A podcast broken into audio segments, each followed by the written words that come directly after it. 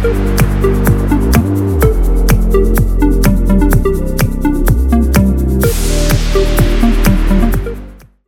this week's In Ear Insights, let's talk about deepening our access to the hiring pool, expanding who is potentially uh, could be working in analytics or data science or management consulting or any of the, the fields that we talk about, and about attitude and aptitude.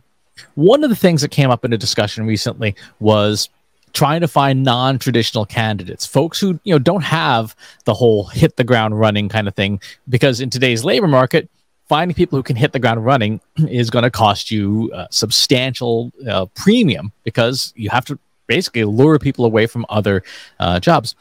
One of the things that I remember, Katie, from our days uh, working together at an agency was when we were looking at candidates to, to work on our team, uh, we weren't always looking for people who could hit the ground running because, frankly, the agency we worked for at the time couldn't afford it. Um, so we were instead looking for people who had a good attitude and an aptitude for analytics uh, uh, and understanding that they wouldn't have the skills or the experience but those are teachable things you know helping somebody develop an aptitude for something they don't like that is not really a teachable thing um, so my question to you is when we look at non-traditional pools people for example like veterans um, part-time moms, uh, people with disabilities, etc., uh, people from uh, economically disadvantaged backgrounds. How do you find out whether somebody has an aptitude, say for analytics, if they have no experience, they have no skills, but they they might have that knack for it. They might have, you know, deep inside them with you know some some training and some some uh, coaching, they might have like a, a full database architect in there somewhere. But right now, they you know they they're just fresh out of the army or whatever. How do you how do you suss that out? I love this question because I feel like as humans, all of us humans, we're so quick to make snap judgments about people based on the little bit of information we know about them. And as a hiring manager, it's especially difficult to not make those snap judgments, but you have such a limited amount of time to get to know someone and whether or not they can do the job that you kind of have to. And so the way in which I would recommend approaching finding out if someone has the right attitude and the right aptitude, maybe for a job they've never done, is you have to get to know the person. So forget about their work experience, quite honestly, because anybody can put together a resume that says, I worked at this company and I did these five things, you know, and it's always going to be the same jargon of, you know, assisted and, you know, created, like whatever the thing is, like whatever the buzzwords are on the resume, ditch the resume so just like put that aside and talk to the person. The things you want to dig into is uh, it's a couple of things. You want to understand what they like to do for fun. So that's one part of it. So their hobbies can be really telling in terms of the kind of attitude uh, they might have. And then their aptitude is getting a better sense of how they live their daily life. Um, are they the person who's in charge of the finances? So obviously, you know, you can't ask like, well, how much are your finances and how often do you balance your checkbook? But like, just getting a general sense of what they do on a daily basis to manage themselves, their household, their families, you know, whatever it is. Like, are they the planner of the friend group? Are they the ones who, if everybody wants to get together, they are the person who organizes all of the people, they pick the restaurant, they send out the, you know, text chain of what time they're getting together. They also link to the menu at the restaurant. They have one friend who's vegan, one friend who's gluten free. So they figured out all of those things ahead of time and found options that work for everybody. Like in that, I'm describing a very particular set of skills without the person ever having been, you know, an office manager or a project manager, you know, but based on that information, the likelihood of them being able to perform that job function is pretty high because that's how they operate. They have a natural tendency to be that person. You know, spoiler, I'm that person. Um, you know, I'm the person who someone says, okay, we want to do X. Great.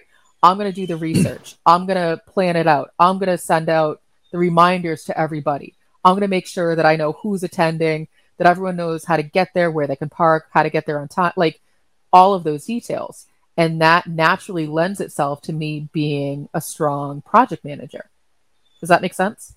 It, it does make sense. it reminds me of a talk that we give. I'm sure it's on the Trust Insights website somewhere of sort of the soft skills of mm-hmm. a data scientist because a lot of the time data science skills again you teach somebody how to push buttons but teaching somebody uh, how to be a more patient individual is is really it's very challenging it's it's really out of the purview of the workplace because that's more like personal development rather than professional development uh, for reference the, the seven skills of a, a good data scientist you know the first person thing is the person has to be open-minded. They have to not have preconceived notions about everything. So in an interview process katie how would you how would you determine like this person is an open-minded person where as opposed to this person is an a, a, a, a closed-minded person who just wants to check things off the, the to-do list and, and doesn't really feel like exploring? I feel like well so two things. One so while this is the seven qualities of good data scientist i feel like these are seven qualities of just a really good employee and human in general and so I feel like this list, you know, can be agnostic of a role or an industry or a particular. I keep saying a particular set of skills, and I have Liam Neeson in my head. If I could do accents, I would, but trust me, you don't want me to do that. I digress. Anyway, so the question about how do you know if somebody's open? This is where you can start to um, describe scenarios. And so think about, you know, our elementary school and then middle school like math classes where they would give you these really complicated math problems in the form of a story. And so you can approach it that way, not necessarily having them do calculations, depends on the job, um, but give them scenarios um, where, you know, it's not to trap them or trick them, but just to, to sort of see, you know, how they feel about it. It can, it doesn't even have to be a workplace scenario. Maybe you're asking about something that happened recently, you know, in the news or something that was trending on a social media platform. Ask them their opinion about that. You know, just open ended, let them talk, let them sort of get their thoughts out. That will tell you a lot about how they think and how they approach it. So, you know, let's just say, for example, um, you know, oh gosh, I can't even think of an example off the top of my head. Like maybe it's, oh, did you see the latest post from Trust Insights on, you know, data scientists? What did you think about it? And so the way in which they answer, you know, oh, you know, I thought it was really interesting. It really got me thinking about the following three things. Oh, what do you think about those three things? Well, you know, honestly, I don't know yet. I need to do some research. Or I thought it was a terrible post. You know, it has nothing to do with data science, and I think they're completely wrong. and so you know, obviously I'm giving super quick examples for the sake of, you know, the length of this podcast, but the point being is you can ask questions that are not related to the job that will t- help you understand the kind of person uh, you're interviewing and the way in which they think. I mean, maybe you say, "Oh, you know, I was uh, meeting up with my sister the other day, and she, you know, told me that she accidentally backed into someone's car and then she drove away. Can you believe it? And then just sort of see the way in which the person responds. If they're like, oh my goodness, I hope she's okay. Or, oh, lady drivers, I know. You know, two very different responses, but it starts to tell you a bit about the person's character. Gotcha. That's where I the a lot of those questions, the sort of uh, describe a time questions come in, right? So describe a time when you presented information you didn't agree with and and how you reacted to it. I will say there's a problem with that. Okay. Because what you just said to me was tell me how you acted correctly, even if you didn't. Because okay. you said describe a time where you were presented with information that wasn't correct. So, me as the person being given that question, I'm like, oh, so they want to know how honorable I am with data. So let me go ahead and tell them what they want to hear. It's a good question, but you just have to know that it's a leading question. Okay. How would you rephrase that to focus on the trait of openness? Um, you know, it may be an opportunity to bring up, you know, an example of a data set. You know, so let's say you're hiring a data scientist, you can give them, you know, stock standard example, you know, dummy data or uh, anonymized data and sort of walk through the scenario, be like, oh, so here's an example of a data set that we might be pulling for one of our clients. Um, you know, what questions would you have about this data set?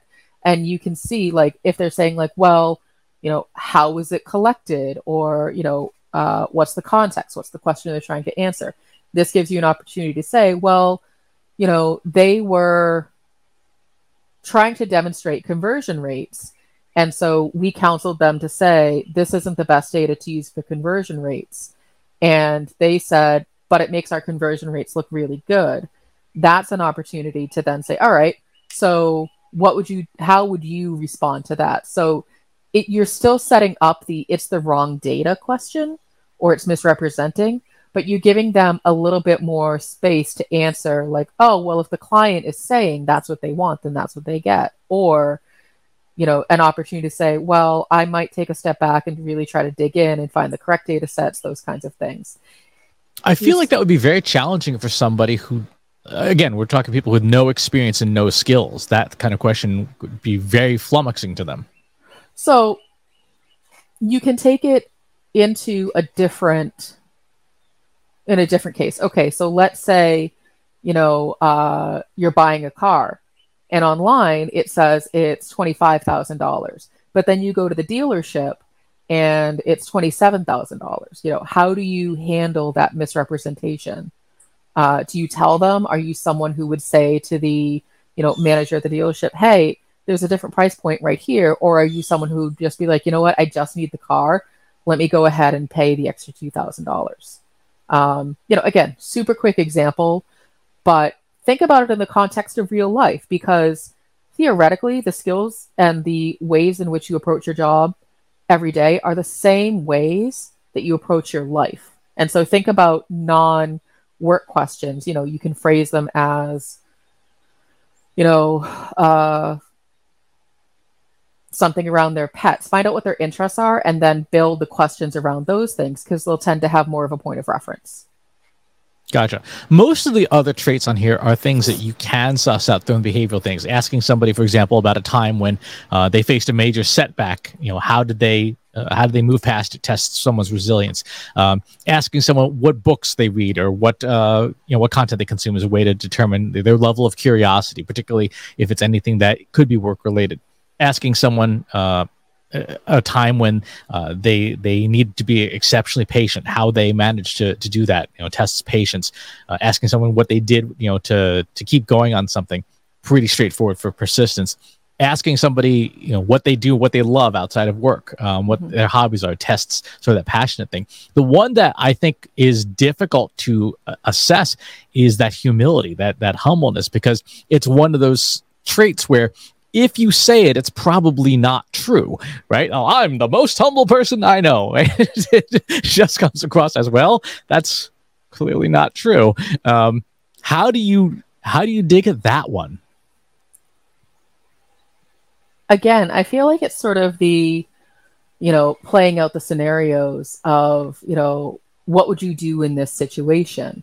Um, and you don't have to outright say like, I want to know how humble you are.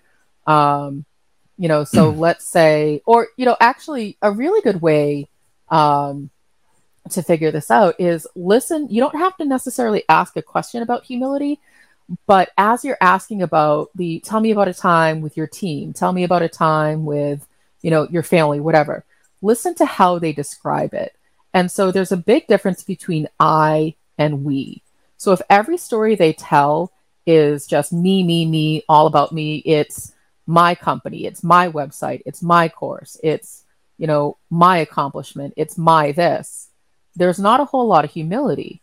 Whereas if someone is like, oh, you know, well, I worked with a team and we worked really hard to build this thing, you know, they stayed up late. If someone is describing other people in a story outside of them, if they are not the sole focus of the story, like the star, then that's a really good indicator that they definitely have that team mentality that they have that humility and you know it's like oh you know i saw that the agency that you used to work for uh you know won a bunch of awards yeah, you know, my team worked really hard. We, you know, really tried to submit like, or yeah, you know, I worked my ass off and I was the only one who was like submitting for these awards. Like you didn't ask if they were humble, but that kind of a, you know, listening to what they're saying will tell you the answer to that question. It's the me gotcha. versus we. Gotcha. No, that that's I think that's useful again, particularly for folks who don't have skills, who don't have experience. Just listening to what their life experiences uh, have been up to that point. Once you've gotten through some of the behavioral stuff in terms of the sort of the, the I guess the the soft skills, how do you determine if somebody has the potential to have the hard skills? So, uh, for example, uh, the ability to do multiple regression analysis or and the ability to write code the ability to do these things. These are are very teachable skills but again we're talking about somebody who you know just came back from maternity leave or from you know raising their kid uh, you know in the last 10 years they've been out of the workforce. Um, they their skills are, are are pretty far out of date but they're obviously teachable. They're they're learn they, they can learn quickly.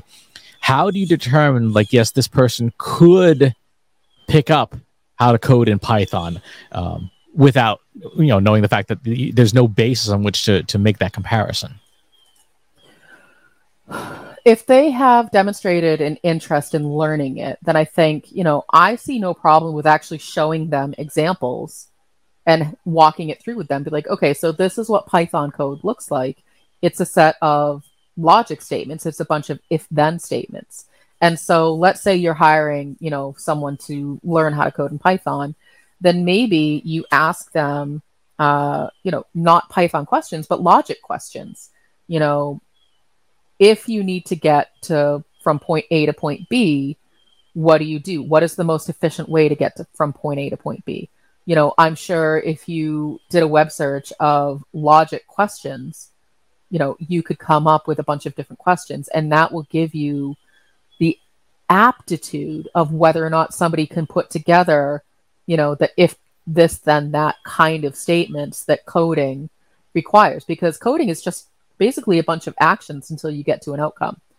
You know, find this library, do this command, uh, change this color, you know, you know, calculate this thing. So you can ask them logic based questions to see if they have the aptitude. Okay. And then in terms of setting expectations, how do you set expectations realistically for that person? Um, knowing that, you know, for example, writing Python code is a career unto itself, right? It is, it is a, a full profession. Being a database architect is a profession. Um, these professions are not things that you despite the advertisements we all see online they're not something you can take a six week crash course in and you know become an expert in in six weeks right? It's like a six week crash course in dentistry. I'd prefer not to go to that dentist. I'd prefer to someone who went to went to actual dental school. Um, how do you set expectations for the person? And then how do you set expectations for your team and your company that this new person that you you're probably going to hire is not going to hit the ground running and is going to take time to get up to speed. So you have to reverse it. First, you have to set expectations with your company and your team, and then you can set those same expectations with the person. So you need to have those, you know, really honest conversations with, you know, upper management, middle management, whoever is going to be impacted by this hire and say, are we okay with not having this skill on day one, on day five, on day 30, but knowing that little by little we will start to have it. And so then it's your job to do your due diligence to say, okay, on day 30, my expectation is that this person can write a simple Python code that does a, you know, this kind of a calculation. And so you start to set those milestones internally. And then as you're communicating to the new hire, you say, This is our expectation. We know that you have never coded in Python before, but we think it's realistic that by day 30, you should be able to perform X function. So that's the success measure that we're going to, you know, grade you on, for example. However, between day zero and day 30, we need to be constantly communicating to see, oh, you know, there's a hiccup here, or it's not as straightforward, but you, as the new employee, need to tell us where you're getting blocked. And so there's a couple of different expectations that you're setting. You're telling the person, we expect you to learn this thing, But secondly, you have to be constantly transparent with how it's going. If you feel like that timeline is not realistic, you need to help us understand why. And you need to help us understand what you will be able to do by day 30 so that I can then go back to my team and say, okay, it's day 30. Here's what we can actually do. And then, you know, prior to bringing on this person, you need to have a little bit of a backup plan to say, if on day 30 this person can't do this thing, how do we then manage either without it or how do we have pull somebody from a different team who can do it? And so having those backup plans for the person who's hitting those milestones and then being explicitly clear about what those milestones are. So what would that look like? Pretend you are both the manager and the candidate and you're saying, "Hey, Katie's new. Mm-hmm. She's she seems awesome. She needs to start coding in R." Mm-hmm. Um, because that's what we, you know, that's what Trust Insights runs all of its data science platforming on. What is your professional development plan for Katie, the new hire, to learn R? Knowing yourself, knowing what you can do personally. Yep. So I would say, you know, let's say, for example, I hired me um, to code in R for the agency, but I've never done it before. So, as the hiring manager, as the manager of the team, I need to have an understanding, not fully of uh, how R works, but just sort of what's realistic, you know, within certain timeframes to learn. And then I start to break that down for the new hire, you know, week by week, day by day, to say, if I expect you to be here on day 30, here's where you need to be at week three. Here's where you need to be at week two. So you start to work backward for that timeline, just like you would for any other project plan. It's really what it is. It's a project plan. And so on day one, the first thing we need you to do is, you know, set up your machine, make sure you have R installed, make sure that you know how to log into it and you know how to log into the various different pieces. So that's day one. Day two, okay, here's a bunch of documentation I want you to read. Day three, here's the, you know, uh, simple exercise that I want you to go through you know, so on and so forth. So you start to build it out that way. And that gives both you, the hiring manager, literally like a checklist. Are they checking the boxes? And if not, why not? And then as the new employee, you're like, okay, I understand exactly what it is I need to do. I can work against this. And if for some reason I'm finding this to be super easy, I can work ahead. Or if I'm finding it to be super difficult, I have to raise my hand and say, I don't understand this. I need another three days on this one piece. That sounds like though almost ideal circumstances. Suppose that you know, Katie, you're you're you're the new employee, um, and you get you get partnered with Chris, who's the the developer who um, has the penchant for not documenting anything. Um, how? I mean, you you didn't tell me I had to work under non ideal situations but this is fairly common. And yeah. so in that situation, as the new employee with no skills in this area, you have maybe have the aptitude, but you have no skills. You've almost been set up to fail, you know, in a way by being partnered with a, a substantially subpar mentor. Um, God, how how do we help solve the situation, knowing we can't stop everything? We can't sure. make Chris, the incompetent developer, document all of his code, sure. right? Because that would take months. Um, in that situation, how do you still pull success from the jaws of defeat? Um, so first of all, I don't look at that as defeat. I don't look at that as being set up for failure because you have an opportunity to set everybody up for success. And so let's say Chris has been doing what he's been doing for 20 years. He's set in his ways. He's likely not going to change but he's an outstanding developer. So you are okay with those bad habits. It's an opportunity for this new hire to say, okay, so we're going to pair you with Chris, who really knows his stuff, but documentation and admin's not his thing. Here's a really great opportunity for you to see what goes into it by having you do some of that documentation. And so internally, the first thing you need to do is prioritize what are the pieces of coding R that are the most important, the first things that someone needs to know, and then give them the opportunity to document it. Because as far as learning goes, you know, I'm, you know, quoting some statistic somewhere, some scientific study somewhere. I'm sure it exists, but you tend to retain more information as you're writing information down and learning it versus someone just sit, you know saying it at you so it's that repetition and sort of going into your brain of you know step one do this step two do this so you're kind of accomplishing two things at once you're getting that documentation done and you're teaching the new hire what they need to know about the job because they're getting that firsthand experience now that approach is going to take longer. However, it is going to be more thorough. So, you know, Chris is looking for a junior analyst to get, you know, hit the ground running day one.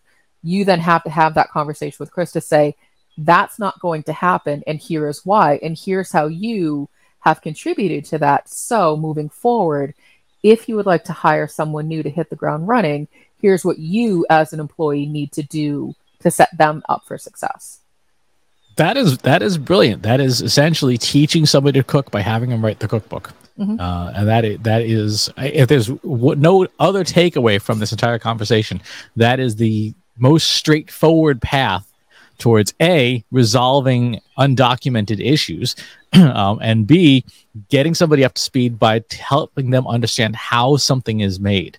Mm-hmm. Um, I would say that that right there is is the big takeaway from this entire conversation. If you've got somebody who you think you could grow into a role, mm-hmm.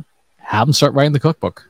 And I would also say, C, it forces the mentor to slow down a little bit and teach, really teach, and really sort of examine their own process and say, oh, you know what? I haven't been doing this the right way for you know six months. There's probably a better way to do it. So you know again sort of an ideal situation where the person that they're partnered with can slow down. You may just find someone who's just like a perpetual grumpy pants and doesn't want to slow down and doesn't want to teach and say i don't have time to teach any of this and that's fine then the conversation you have with perpetual grumpy pants is then i can never bring help into your team then you will forever need to be doing this by yourself.